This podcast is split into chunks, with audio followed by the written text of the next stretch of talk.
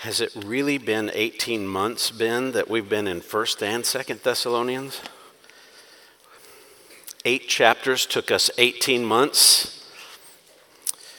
That was clearly not enough time.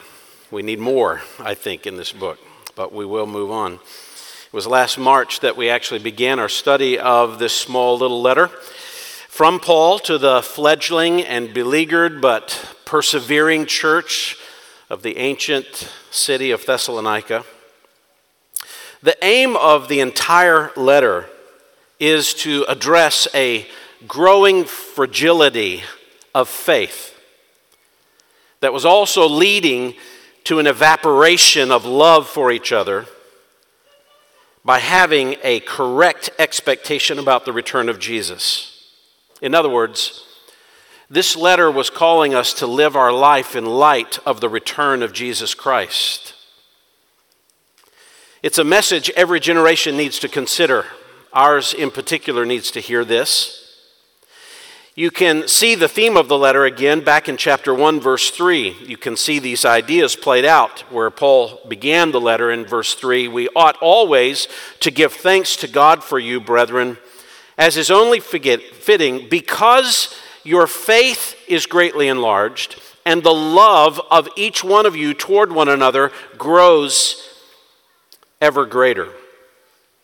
There was a strong faith in Christ. There was a growing love for each other that existed in this church, but that strong faith and that growing love also were two concerns that the Apostle Paul had for these people in this church.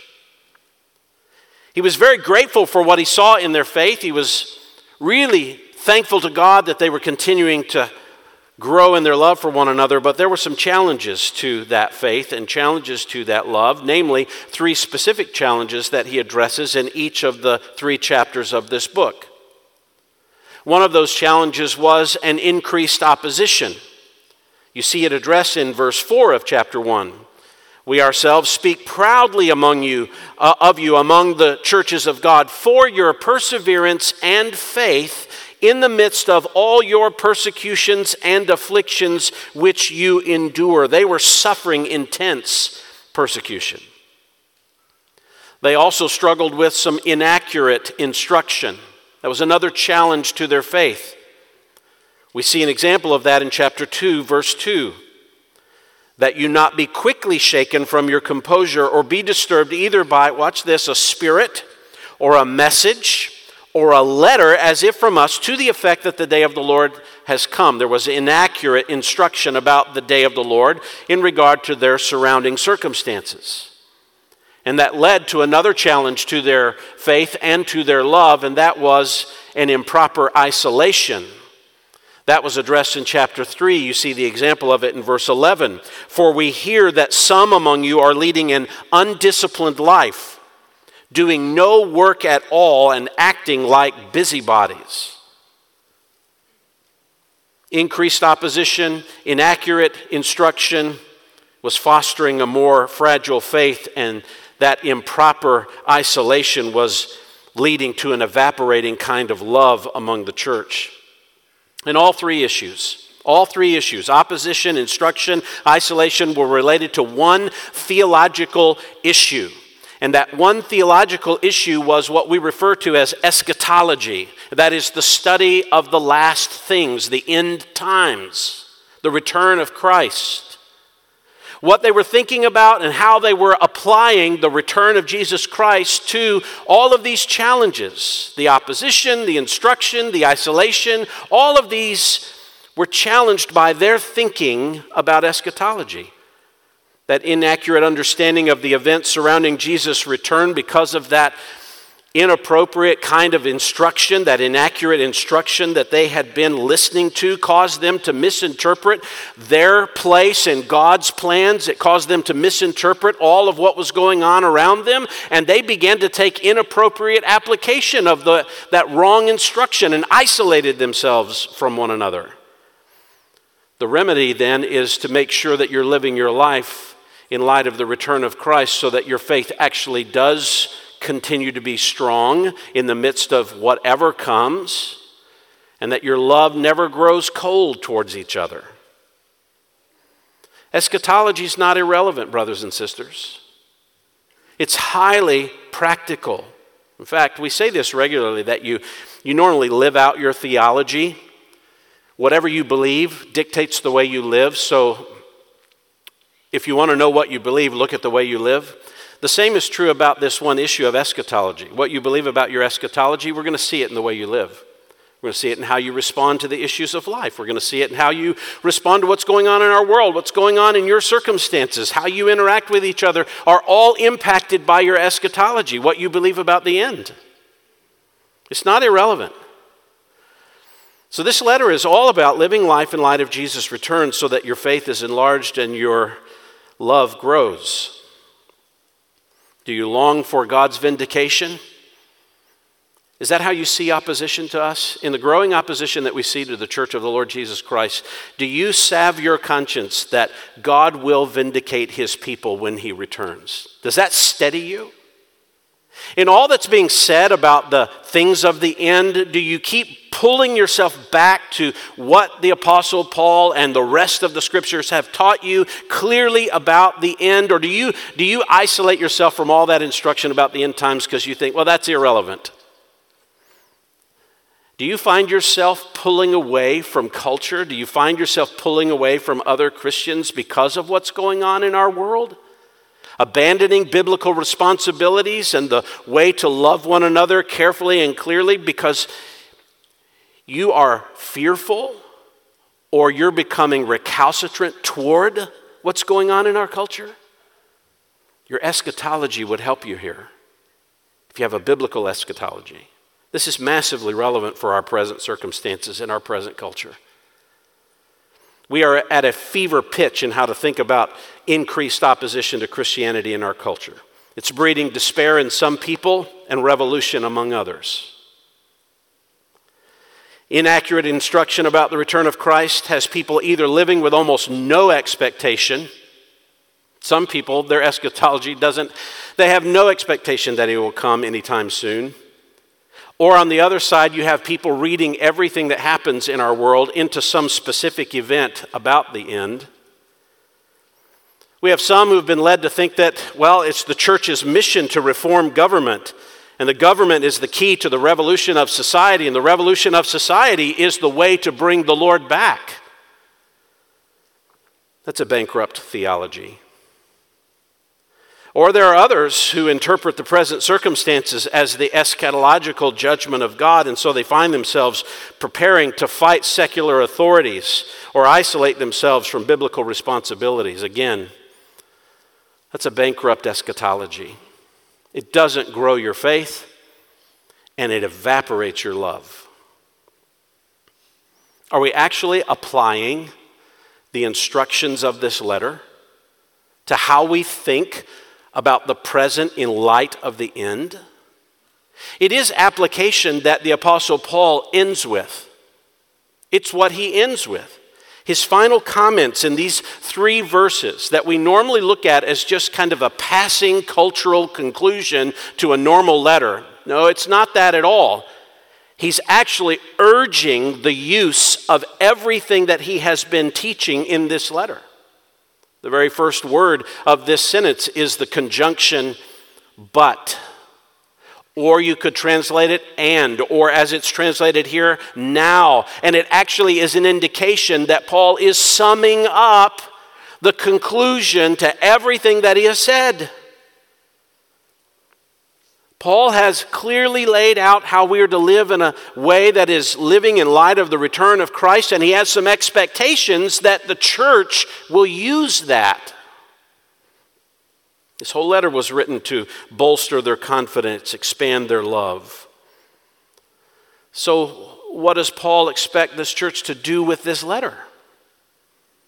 What are the expectations? How are they to apply it? What should they emphasize in a correct application of all that he's taught about how to encounter life in light of the return of Christ. That's what we want to look at. These three verses actually will yield for us four different admonitions for how we are to apply the scriptures. He's written a letter. That letter has authority. Scriptural authority, and he ends this letter with admonitions of how they are to apply what he has written. So, four different admonitions for applying the Bible found in these last few verses. Some of you are pausing to say, I knew you would get something out of these three. I didn't think it would be this. Well, let me see if I can persuade you. I don't think I'm making this up. I think this is exactly what he intends for us to see in these final verses. The first admonition for applying the scripture, you could use this generally for all of scripture, you could use it specifically for what he's addressed in this book. The first one is this pursue the Lord's peace. This is an emphasis for applying the word. I want to show you that. First part of verse 16 says, Now, may the Lord of peace himself continually grant you peace in every circumstance. Now, obviously, the key term in this sentence is the word peace. What does Paul mean here when he uses this word? Now, in the Bible, peace can refer to a state of harmony, or it refers to good order that you have internally within yourself, or one you have relationally with others. And what we need to know about peace from a biblical perspective is that peace is not merely the absence of hostility. It isn't peace until you also have the presence of tranquility. It's not just the absence of some kind of hostility, it is also the presence of a biblically defined tranquility. Peace can be the absence of war between nations, but it also has to have the existence of unity within those nations for it to be peace. Peace can refer to the absence of confusion, but it also has to include the presence of good order. Peace can refer to the absence of conflict in a personal relationship, but if it's really peace, it also has, has to have the presence of true biblical harmony. Peace can refer to the absence of anxiety, but with that, if it's really peace in the absence of anxiety, there has to then be the presence of confidence. And peace can describe your circumstances, that your circumstances are at peace, or it can refer to the way your heart responds to those circumstances, whether they are tranquil or not. But I want you to notice here in the very beginning that Paul actually prays for the Thessalonians to experience this peace. Have you ever stopped to ask yourself, why would he pray for peace? Why doesn't he just command peace? Just tell them to be at peace. Why does he pray for it? Because we know this to be true. Biblical peace is not achieved by anything natural. Do you believe that?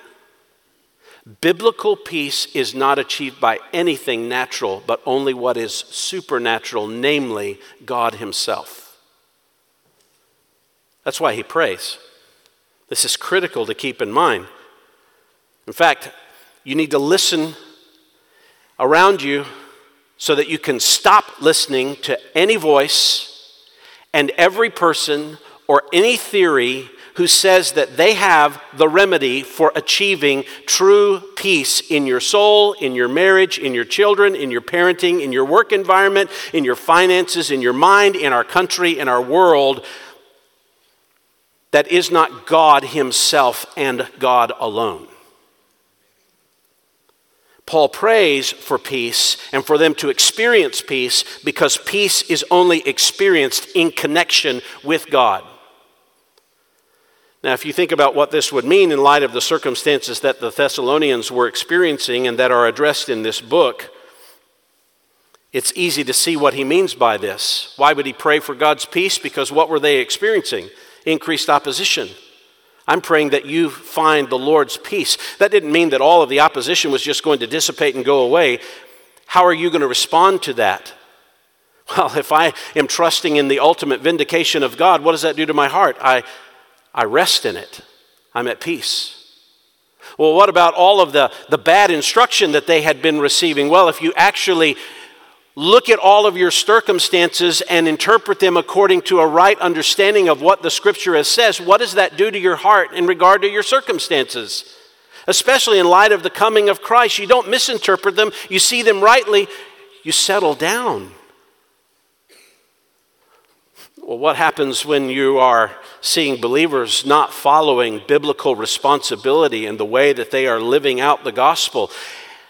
How do you love them appropriately and biblically? You come alongside to help them be back in line. So, what happens to the love that you express throughout the congregation, the way we live out the gospel? You begin to see peace spread. Why? Because we're taking God's word and applying it to every situation. And what does it create then?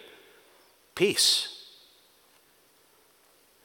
He's praying that God will grant what only God can grant through the means that God alone has provided, meaning the scriptures, the instruction of the word, how to evaluate biblically, think, and respond to all of these chaotic circumstances. That's where you get peace. Now, I want to focus on this just for a little bit and break this down and even a little bit further. Look at the details of this prayer for peace and what it says about the exclusive nature of Jesus Christ in relation to the presence of peace. And I say the exclusive nature because if you're trying to find a release of anxiety, a peace in your soul, a rest of your heart in anything other than a biblically defined way to relate to Christ, you are using something that will simply give you temporary relaxation, perhaps or cultural, temporary cultural relaxation for a moment, but not lasting, solid, stable peace. Notice that Jesus alone is the source of peace. Do you see that in verse 16? Now may the Lord of peace. God is the true source of all peace. In other places in the Bible, it is, uh, Paul actually refers to God as the God of peace. 1 Thessalonians 5:23, Romans 15:33, Romans 16:20, 2 Corinthians 13:11, Philippians 4:9. All those verses refer to God as the God from which peace comes from. Peace comes from God. But here, he doesn't just say God in general, he says the Lord. 22 times in this letter, this word, the Lord, is mentioned, and all 22 times it refers not to God the Father, but to the Son. This is a reference to Jesus. Jesus is the Lord from whom peace finds its source. He is the Lord, that is the source of all peace. You will not find it in other people. You're not going to find it in other relationships or circumstances. You're not going to achieve it medically. The earth is not going to produce peace rightly relating to Jesus through what he has done in his death, his resurrection, his ascension, and when he returns, that is the only source of real, lasting, stable, solid, heart rejoicing peace. So if you find somebody who's telling you, that you can have peace, you can achieve peace if you'll simply do, if you'll simply follow what should you do? Well, one, watch your pocketbook. I bet it's going to cost you something. They've got a remedy that probably is going to take some money. And just know you're probably listening to a voice that's been deceived. And whether they know it or not, they're deceiving others by saying, you know what, you could have peace if you just did X, Y, Z. And that X, Y, Z isn't defined by Jesus. I don't mean in addition to him, alongside of him. I mean he alone is the source of real peace. Let the peace of Christ, Paul said in Colossians 3:15. Let the peace of Christ rule in your hearts. That's what we need. Think of relationships the one who reconciles embattled people groups, is the Lord Jesus himself. I think of a passage in the book of Ephesians that I think is somewhat relevant today. when Paul discussed the relationship between Jews and Gentiles and the embattled nature between Jewish people and Gentile people? Where are we ever going to find peace in those embattled relationships? Whether that be ethnic disturbance, whether it be religiously driven kinds of disturbance, where do you find that? Ephesians 2. Do you remember these verses? Verse 14. He himself, Jesus Christ himself, is our peace, who made both groups into one and broke down the barrier of the dividing wall by abolishing in his flesh the enmity which is the law of commandments contained in ordinances, so that in himself he might make the two into one new man, thus establishing peace and might reconcile them both in one body to God through the cross by it having put to death the enmity. And he came and preached peace to you who were far away and peace to those who were near. For through him we both have our access in one spirit to the Father. So you're no longer strangers and aliens, but fellow citizens with the saints and God's household. How did he reconcile Jew and Gentile? Through the gospel that comes through Christ that brings about peace. That's the foundation for all harmony in every relationship is the lordship of Christ through what he's accomplished on the cross applied to the way you think about others.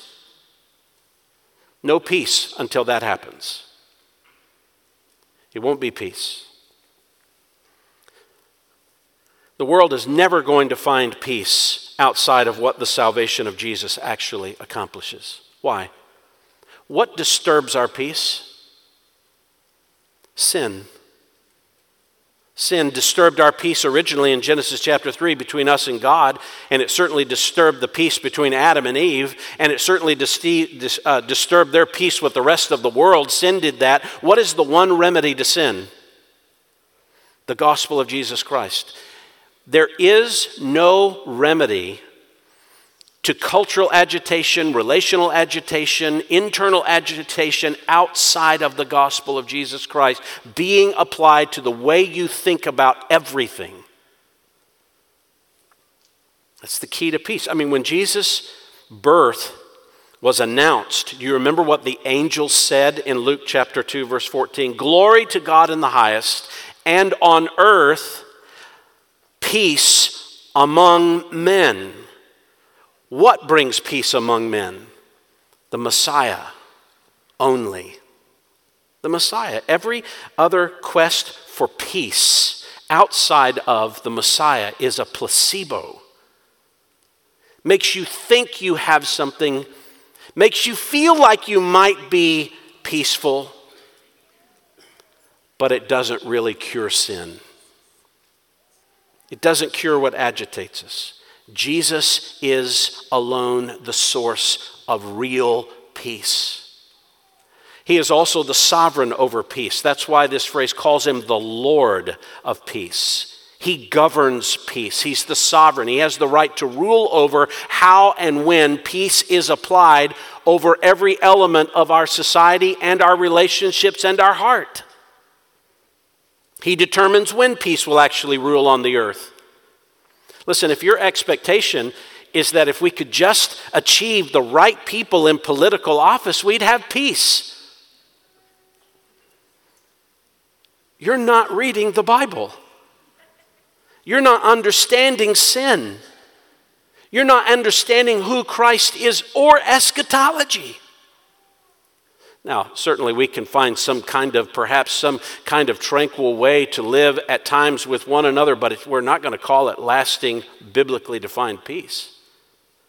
He's the Lord over peace. This is why Isaiah chapter 6, when it predicted the coming of the Messiah, referred to him as the Prince of Peace. He rules over the application of peace. I hope that you do vote your conscience, your biblically informed conscience. But no politician, do not put your hope in them. They will not achieve peace. Uh, presidential retreats with Middle East leaders. We, we might get someplace where we're laying down weapons for a while, but we're not going to achieve peace. You haven't solved sin. You haven't solved the sin and its expression that has biblical import. He's the sovereign over peace. He's also the dispenser of peace. Do you see that in, in our verse? He's the dispenser of peace. May the Lord of peace himself continually grant you peace. He must give it. He must give peace. In fact, in this text, the first word in the Greek text is the word himself, as if to emphasize Jesus and Jesus alone is the one who grants peace. No one else, nothing else will give you peace. He must grant it. That comes from being right, re, rightly related to God through Him. Romans 5 1. Therefore, having been justified by faith, what is the result of justification? What is the result of being found acceptable to God because of Christ? Therefore, having been justified by faith, we have peace with God through our Lord Jesus Christ. That's one of the fundamental problems of our world, isn't it? We think our problem is with each other. We think our problem is human. Our first problem is between us and God, that we don't have peace with Him. That's why we have to have justification. It deals with sin, which corrupts our harmony. So, justification by faith alone, in Jesus Christ alone, actually gives us peace, tranquility, harmony, good order between us and God. When the Lord Jesus was coming, he was predicted that he would be one, Luke 179, to shine upon those who sit in darkness and the shadow of death, and to guide our feet in the way of peace. Listen to what Jesus himself said and think through this. How emphatic is Jesus about this? John 14, 27. Peace I leave, I leave with you. My peace I give to you. Not as the world gives, do I give to you. Do not let your heart be troubled, nor let it be fearful. What? What did Jesus do in his work on the cross, his ascension to heaven, his ruling over all things until he comes back? What does he give to us? Peace, not the kind the world gives. The world has all kinds of answers to peace and the alleviation of anxiety, the quelling of all the disturbances. No, not that kind of peace. I give you the kind of peace that you don't have to be anxious over that you don't have to fear in life.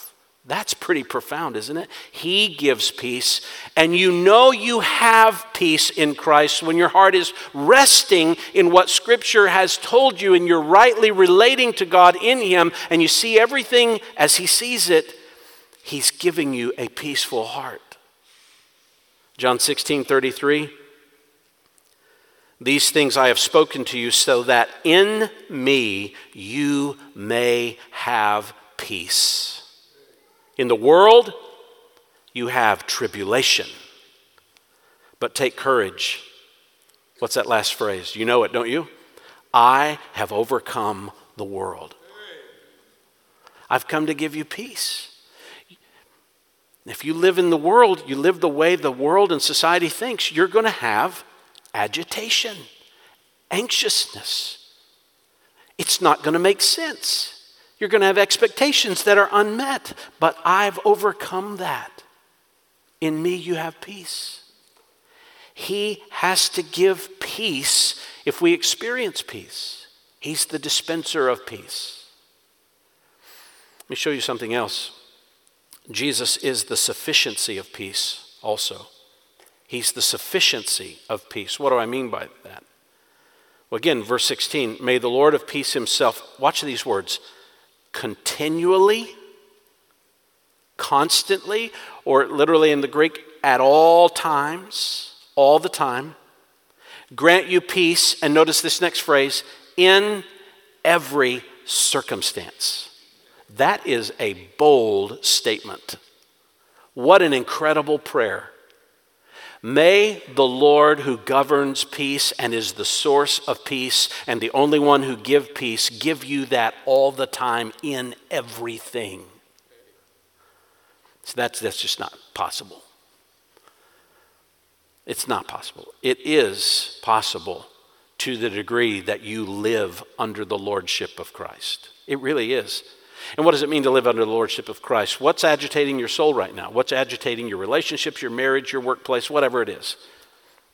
What does the lordship of Christ say about that? Does your heart embrace it? You say, well, that doesn't change the circumstances, it changes your response to the circumstances, doesn't it? Changes how you think about it, how you see it, what you do with it. You can be embattled and have a peaceful heart. You could have everything around you looking like it's caving in, and you can rest because you know who is sovereign, you know who is in control, you know what he is accomplishing, you know what his intentions are, you know what he's going to do when he returns. If you die in him, you have no concerns or worries. He's the sufficiency of peace.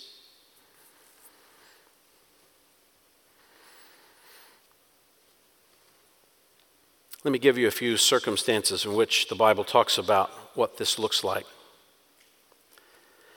Listen to these passages, just jot them down. Don't try to turn to every one, but just jot them down. Romans 14 7, 17. This is so profound. The kingdom of God, that is the rule of the gospel, the kingdom of God is not in eating and drinking, but righteousness and peace and joy in the Holy Spirit. God's kingdom is not determined by your diet. It is not determined by what you indulge in or what you abstain from. That's Romans 14. It's determined by what he says is righteousness. He, it is determined by what he says is joy in the Holy Spirit, not in mundane things of this earth. Romans 14 19. So then we pursue the things which make for peace and the building up of one another. We live by pursuing what helps people rightly relate to God, and that alone creates peace. We pursue the things that make peace. Even in an embattled marriage between a believer and an unbeliever, so that fits some of you. You're married to a, a spouse who does not trust the gospel, does not believe in Christ. And you might think, well, maybe, maybe I'm just going to be quiet. Well, then how will they hear the gospel and find the peace of God? Well, if I say something, it agitates. Well, I'm not saying say things in order to agitate, but say what would bring peace. Well, maybe I should just get out of the marriage. No, do you remember 1 Corinthians chapter 7 that actually addresses this? This very issue? In verse 15, it says, If the unbelieving one leaves, talking about an unbelieving spouse, if they leave, let them leave. The brother or sister is not under bondage in such cases, but God has actually called us to peace. Meaning, in that context, stay there, live out the gospel, show the gospel, show the unbeliever the gospel, so that you are establishing biblical peace. If they leave, they leave. You stay and show them the gospel. That's pretty practical. Even in our church gatherings, our church gatherings are not to be defined by things like rampant speaking in unknown languages across the congregation that everybody can't understand, or everyone just doing whatever they want to do and singing a song and preaching a sermon and doing whatever they want to do at a given time. That creates confusion. 1 Corinthians 14:33 says in light of all of that God is not a God of confusion but of peace as in all the churches. 1 Corinthians 14 is all about establishing a kind of edifying order in the church which brings peace. It's a gospel oriented peace. What's the evidence that you have the Holy Spirit? What is the evidence that you actually have the Holy Spirit? It's not speaking in tongues, it's not the ability to heal, but the fruit of the Spirit is Galatians 5:22, love, joy, what? Peace. You want to know if the Spirit's present? Do you see gospel centered peace? When we walk worthy of the gospel and we live with each other in a gospel defined way, Ephesians chapter 4 says we are being diligent, verse 3, to preserve the unity of the Spirit in the bond of peace. Peacemakers are not people who can find peaceful ways to exist on their own. Peacemakers, as Jesus talked about in Matthew chapter 5, are those who take the gospel and apply it and pursue it in all the relationships of their life. God centered kinds of peace are the ways that we're to pursue relating to each other. In fact, we could, we could go so far to say this where sanctification, biblical sanctification, doesn't exist, peace won't exist. Hebrews chapter 12, verse 14 pursue peace with all men. What do you think he means by that? Just don't get in arguments? No, pursue the application of God's peace, his gospel, with everyone, and the sanctification without which no one will see the Lord. No sanctification, no peace. No peace, it's probably the absence of what is sanctifying. There's no peace where there's no biblically defined righteousness. James 3:18 The seed whose fruit is righteousness. Listen to this. The seed who produces righteousness is sown, it's planted in peace by those who make peace. Where you're trying to establish the gospel and you're a gospel defined person and you try to relate to people according to what God has said about your relationships, you're going to find righteousness. How about one of the most important verses in the New Testament about the practical application of gospel peace? Philippians 4, verse 6. Listen to this impossible command Be anxious, fill in the blank. What comes next? For a few things, for some things, except where I can't help it. Be anxious for nothing, but in everything, by prayer and supplication with thanksgiving. What does that mean? It means I'm appealing to God according to His Word. I'm seeing everything as from Him, so I'm thankful. I'm interceding about everything going on around me because I know He is the key to its preservation. In everything, by prayer and supplication with thanksgiving, let your requests be made known to God. And then what begins to happen when you rest that way in Him. And the peace of God that surpasses all comprehension will protect, guard your hearts and minds in Christ Jesus. So, brethren, whatever's true, whatever's honorable, whatever's right, whatever's pure, whatever's lovely, whatever is of good repute, if there's any excellence and if anything worthy of praise, dwell on these things, the things you've learned and received and heard and seen in me. Practice these things. That's all gospel related ideas, isn't it? And what's the result? And the God of peace will be with you. God's peace founded, is founded upon a reconciliation with God that seeks to establish reconciled relationships with others by applying the effects of the gospel to our hearts, our outlook, our interactions. In other words, peace is all about Jesus, and where the lordship of Jesus reigns, that's where we begin to find peace. Where you don't find peace, you will find the absence of the application of the lordship of Jesus Christ. What does that have to do with applying the Bible? It should be clear. I just went through all of these passages that started touching on all these practical issues of life in which the outcome is peace. That's what Paul is praying for. He wrote these three chapters about the opposition you face, the instruction that has been poured that you have started believing, and the isolation that you're seeing among other Christians. And he's saying, Now I, have told you what God has said about these things. Now I'm praying that the Lord of peace will give you true gospel peace in the application of everything I've just said.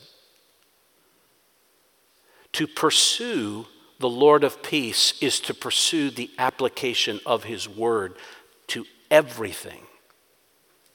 Your expectations, your outlook, your thinking, you say, Well, you've said that. I have to say it over and over. Over and over and over. You know why? We all keep forgetting. We keep forgetting. You want peace? The United Nations is not going to do it. It's not. This November is not going to accomplish it, or next November. It's just not going to happen that way. Aromatherapy is not going to give you peace. It's not. It's not going. It's not going to do it. You might be relaxed, but you're not going to have peace. Or, or whatever else. Whatever else. Now, I mean, you laugh, but I hear that. I hear people say, if you want to get rid of your anxiety, do. I'm like, really? That doesn't solve the heart. Pursue the Lord of peace. See, I see why you spent so much time on that one because the rest of these are easy here. Well, that's, that's just the first admonition of how to apply the scripture. Let me give you a second one. Find it in the last part of verse 16. Seek the Lord's favor. Seek the Lord's favor. Where do I find that? That last phrase of verse 16 the Lord be with you all. Again, it's a prayer for the Lord to be with all of you. And again, the, the word Lord is a reference to Jesus, who is sovereign over all things. May the Lord Jesus be with you, be with all of you. Now, what does Paul have in mind when he talks about the Lord being with you? Isn't the Lord with everybody all the time? Isn't he an omnipresent God? Well, that's true. Where can I go from your spirit? Psalm 139, verse 7 says. Where can I, where can I flee from your presence? You're everywhere. So he's not talking about the omnipresence of God. That's not what he's praying for. He, you don't have to pray for something that already is, like the omnipresence of God. So it's not his actual presence that he's referring, uh, referring, to, referring to. He's talking about here what we could define as his affirming presence. His affirming presence. His favorable affirmation of your actions, your life. That's a common phrase in the Old Testament. This is actually something the Old Testament talks about a lot. It's actually a, a, way that people would greet one another. May the Lord be with you. What do they mean by that? They mean, may the Lord's favor rest upon you. Not just may his presence be there, his presence is everywhere. May his affirming, favorable presence be with you. Genesis 26, 3. God said, Sojourn in this land, and I will be with you and bless you. What does that mean? Well, he's already present, but what does it I'll be with you in order to bless you. You'll have my favor. Genesis 31 3, the Lord said to Jacob, Return to the land of your fathers and to your relatives, and I will be with you. Well, he's always with him. No, I'm going to be favorably with you. I'll give you success. Genesis 48 21, Israel said to Joseph, Behold, I'm about to die, but God will be with you and bring you back to the land. What does that mean? He's going to be with you in such a way that shows his favor to bring you back. What did God say to Moses in Exodus 3, verse 12? Certainly I will be with you when you go to Pharaoh. What does that mean? I'm going to give you success. My favor is going to rest on you. We could go on, on and on through the Old Testament. There's, there's many others we could go to. For God to be with you is for you to experience his hand of favor. You see the idea? In all of these instances that you are facing, may God be with you. May he give you his favor in these circumstances. Like what? Increased opposition when people in society keep rising up and it seems like they only single out Christianity. I mean, there's other religions that have really bad applications. Have you noticed? That really do awful things to relationships and people, but we, we seem to get singled out. Increased opposition. May the Lord be with us as we trust in God's ultimate vindication as we trust Him to guard our hearts, as we walk through these, these waters, no matter what they may bring or what may happen, may God's hand of favor rest on us so that we won't respond inappropriately, but biblically, and our witness be clear where there's all kinds of bad teaching that's going on, like what was happening in this church in Thessalonica, may the Lord be with you so that you don't misinterpret what's going on and therefore respond inappropriately. But have confidence and stability and not be moved by everything that's happening in the world. And when you're challenged to really love people in hard ways in the church, when you have to apply the Bible as if to confront someone like they had to in chapter 3, may the Lord be with you. May his hand of favor rest on you, going to a brother or sister, having a hard conversation with them, and appealing to them on gospel terms. May the Lord's favor rest on you in that. That's what he's praying. This is how you apply the Bible.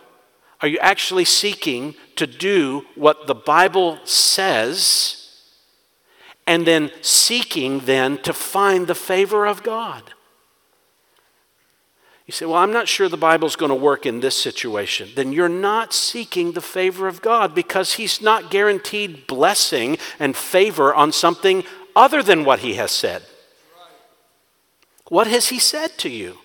That is where He shows His favor. But it's so hard. I can't see how it's going to work. Do it. Pursue it. Seek it. Watch Him work it out.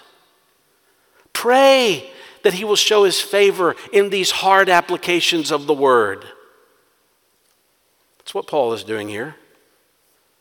Seek the favor of God. That's, that's how we apply the Word. Let me give you a third admonition to apply the Scripture. See, they go fast now. The third, affirm the Scripture's authority. Affirm the Scripture's authority. Look at verse 17. I, Paul, write this greeting with my own hand. And this is a distinguishing mark in every letter. This is the way I write. He's not asking them, by the way, to pay attention to his penmanship. Look how bad I write. It's obviously me writing it. I mean, that's, that's what I would do. You see how bad I write. And someone said, Yeah, I love getting your, I know why you write so messy. It makes me spend more time reading your birthday card. You know, no, that's not why. I, I just, I'm bad. If someone else wrote it, you would say, That didn't come from Brett. Now, we know that from other places in the New Testament, we glean that Paul used someone else oftentimes to actually pen his letters. He would tell them what to write, and they would pen them, an amanuensis. And it could have been Silas, could have been Timothy in this instance that they're perhaps writing that down. But what Paul would do at the end of all of his letters is he would record the final greeting, which is verse 17, all of it, with his own hand. So they're reading the letter and they do see the penmanship change. It changes. And he writes it in his own handwriting. Why would he do that? Well, we already know back in chapter 2, verse 2, that there were people who were disturbing them by a spirit or a message or a letter as if from Paul, right? So he's saying, No, no, I'm writing this with my own hand. You know this is from me. So this is a suggestion that this letter has authenticity. It's really Paul. But, friends, I don't think that what he's after when he's trying to help them see that it's authentic is that he just wants them to know it's really Paul writing this. The implication is if it's really Paul writing this, then it has authority. Who is Paul? An apostle, a representative of Jesus Christ. When he writes in the name of Jesus Christ, it's as if Christ is speaking. For him to be authentic and say, everything I've written in this letter, that I've actually written down in this letter, is under the command of Christ. It's really me as the representative of Jesus Christ then you have a responsibility to obey it, to affirm everything in the letter as if it has the very authority of Jesus. I mean, that's why he could say back in verse 14 of chapter 3 if anyone does not obey our instruction in this letter, take special note of that person and do not associate with him. How do you say that if you don't have Christ's authority. So, yeah, this is authentic. It's really me writing, which means obey what is written. The reality is, we all follow what we're convinced is an authority. We follow what we're convinced is an authority. And that's that whole debate between science and scientism. Scientism tries to take ideas of science and baptize any theory under it just because it has authority. But is it really science, factual, actual observations that bear out over time? That's a different story.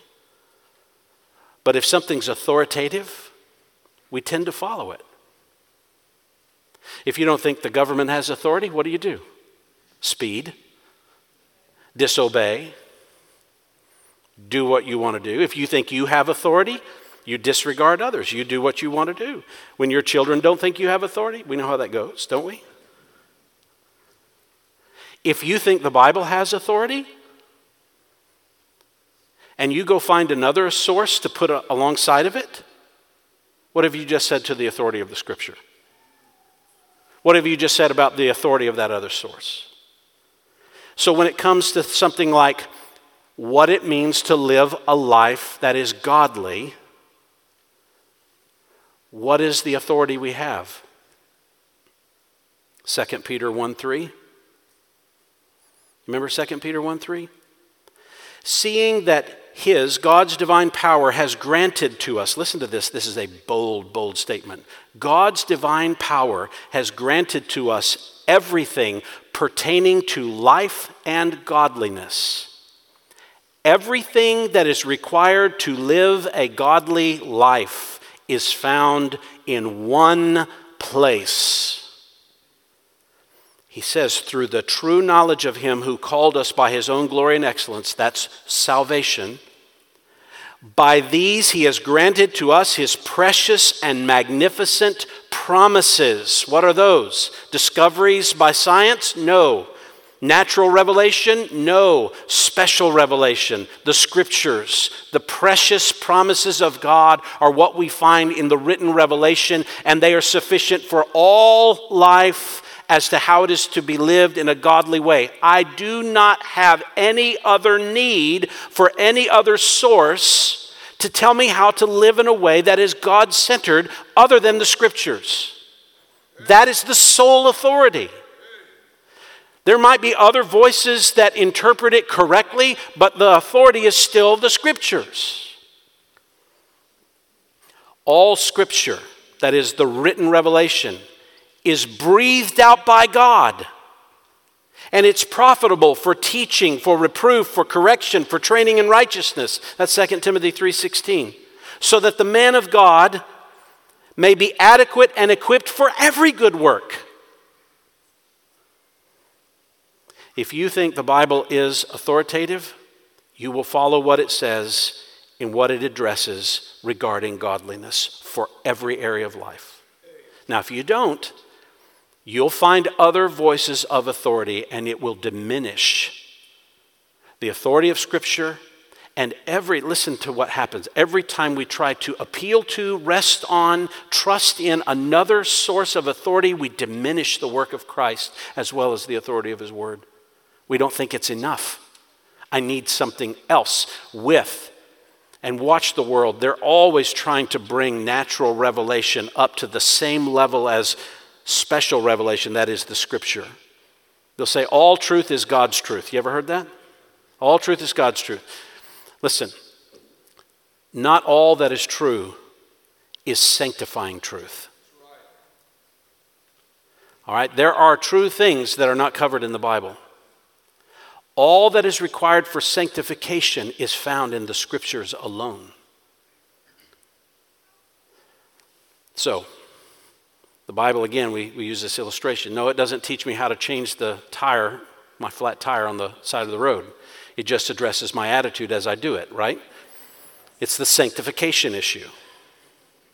I, I don't need the Bible to teach me how to change the tire. I need the Bible to say, you need to think about your circumstances in light of God and Christ right now. There's a fourth admonition that we find here in applying the scripture. In these last comments. The fourth one is found in verse 18 rely on the Lord's grace. Rely on the Lord's grace. I know, friends, I know it's easier to stand behind a pulpit and tell us what to do. It's really hard because I, I, then know I've just said what to do, and then I have all of these people that expect me to do it too. Like uh, my whole family is going to be say, I think you said in the sermon this morning. Like it's hard.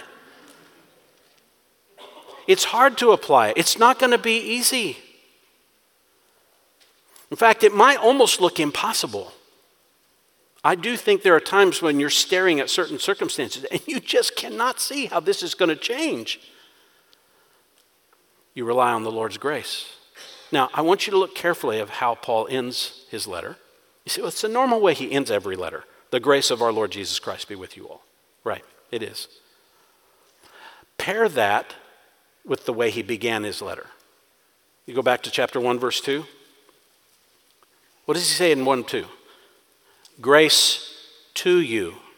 And what does he say at the very end of it? Grace be with you. What, what is the grace that he's asking to be with you, be, to come to you? It's likely the undeserved, unearned truth of the letter. That is the grace of God that is being brought to you. Grace to understand the truth, grace to apply the truth. It is this grace that is, we haven't earned, we don't deserve, to be given truth. And at the end of the letter, when he says, May this grace that has come to you now in this letter, may now this grace of God, this undeserved enablement, be with you. That might be a good way to understand what he means by the grace of God being with you is it is an undeserved, unearned enablement to now do what he has brought to you in the word. And it's only by God's unearned, undeserved enablement that we're actually going to do what he's called us to do. I can be motivated, I can be charged up, I can be ready to storm the world with obedience. And then I hit Monday morning, I'm like, what just happened? Where did that go? That's right, rely on the grace of God. He will enable you. Have you ever noticed? You think about in your mind, what if this terrible, unbelievable thing happened. I lost my family, I lost all my, my material possessions, and you think through, I just don't know if I could go through that. Well, thankfully, God isn't asking you to determine that right here and now. But when you go through it, guess what He provides for you as you go through it? Enabling grace to obey what He has said. This is why you build up the reservoir of truth in your heart by reading the Word, meditating on the Word, thinking on the Word. As you're going through life, you're building up the reservoir of truth for the time that you actually go through the trial, and you have to dip into that reservoir and use it, and God then enables you to apply it. If He doesn't grant His gracious enablement, we'll succumb to all the opposition. We'll believe every false word. We'll never love in hard ways. So, may the grace of our Lord Jesus Christ be with all of you. So, as we finish the book, we need to ensure that we're applying this book. We're not leaving eschatology, by the way. Uh, next week, I'm going to give kind of an overview of what the Bible says about eschatology. We'll have a couple of weeks where some other brothers are going to be teaching us. Then we're going to jump into the greatest eschatological book in the Bible, and that's the book of Revelation. And so you say, oh no. This creates all kinds of debates and discussion. No, listen, I think you will find that your heart will be more enraptured with the glory of Jesus Christ by studying that book than perhaps any other book of the Bible. It is all about Christ we are going to get to emphasize and exalt Christ, but it is eschatological. but it is telling us what should we as the church think about Jesus as the end draws near. What should our hope look like? It's going to sound like Second Thessalonians. You do know there's a reason why we've been studying these letters.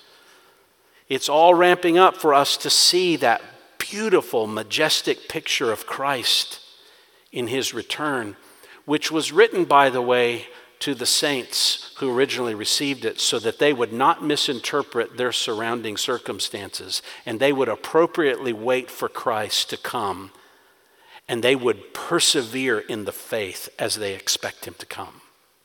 And it paints the most majestic picture of Christ to fuel your heart to appropriately expect him. That's why we're going there. And as we do, keep applying the word to your heart. Listen, if you're just going to get into Revelation to have debates and discussions and arguments, you know what you won't do with it? You won't apply it in this way to your heart, which is what we want to do.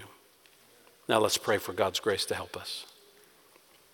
Father, thank you again for our time of study in the Word. We pray that we will pursue peace that comes only from you, the favor of your hand over our striving to apply the truth of Scripture. Help us to affirm that your word has ultimate authority, not our thinking and not other voices. And Lord, I pray that we will appeal to and trust in your grace. The world around us is challenging. So many ideas on what's going on. It's hard to live out the truth with each other. May we know your peace, have your favor, under your authority, and by your grace. We pray in Jesus' name. Amen. Let's stand together.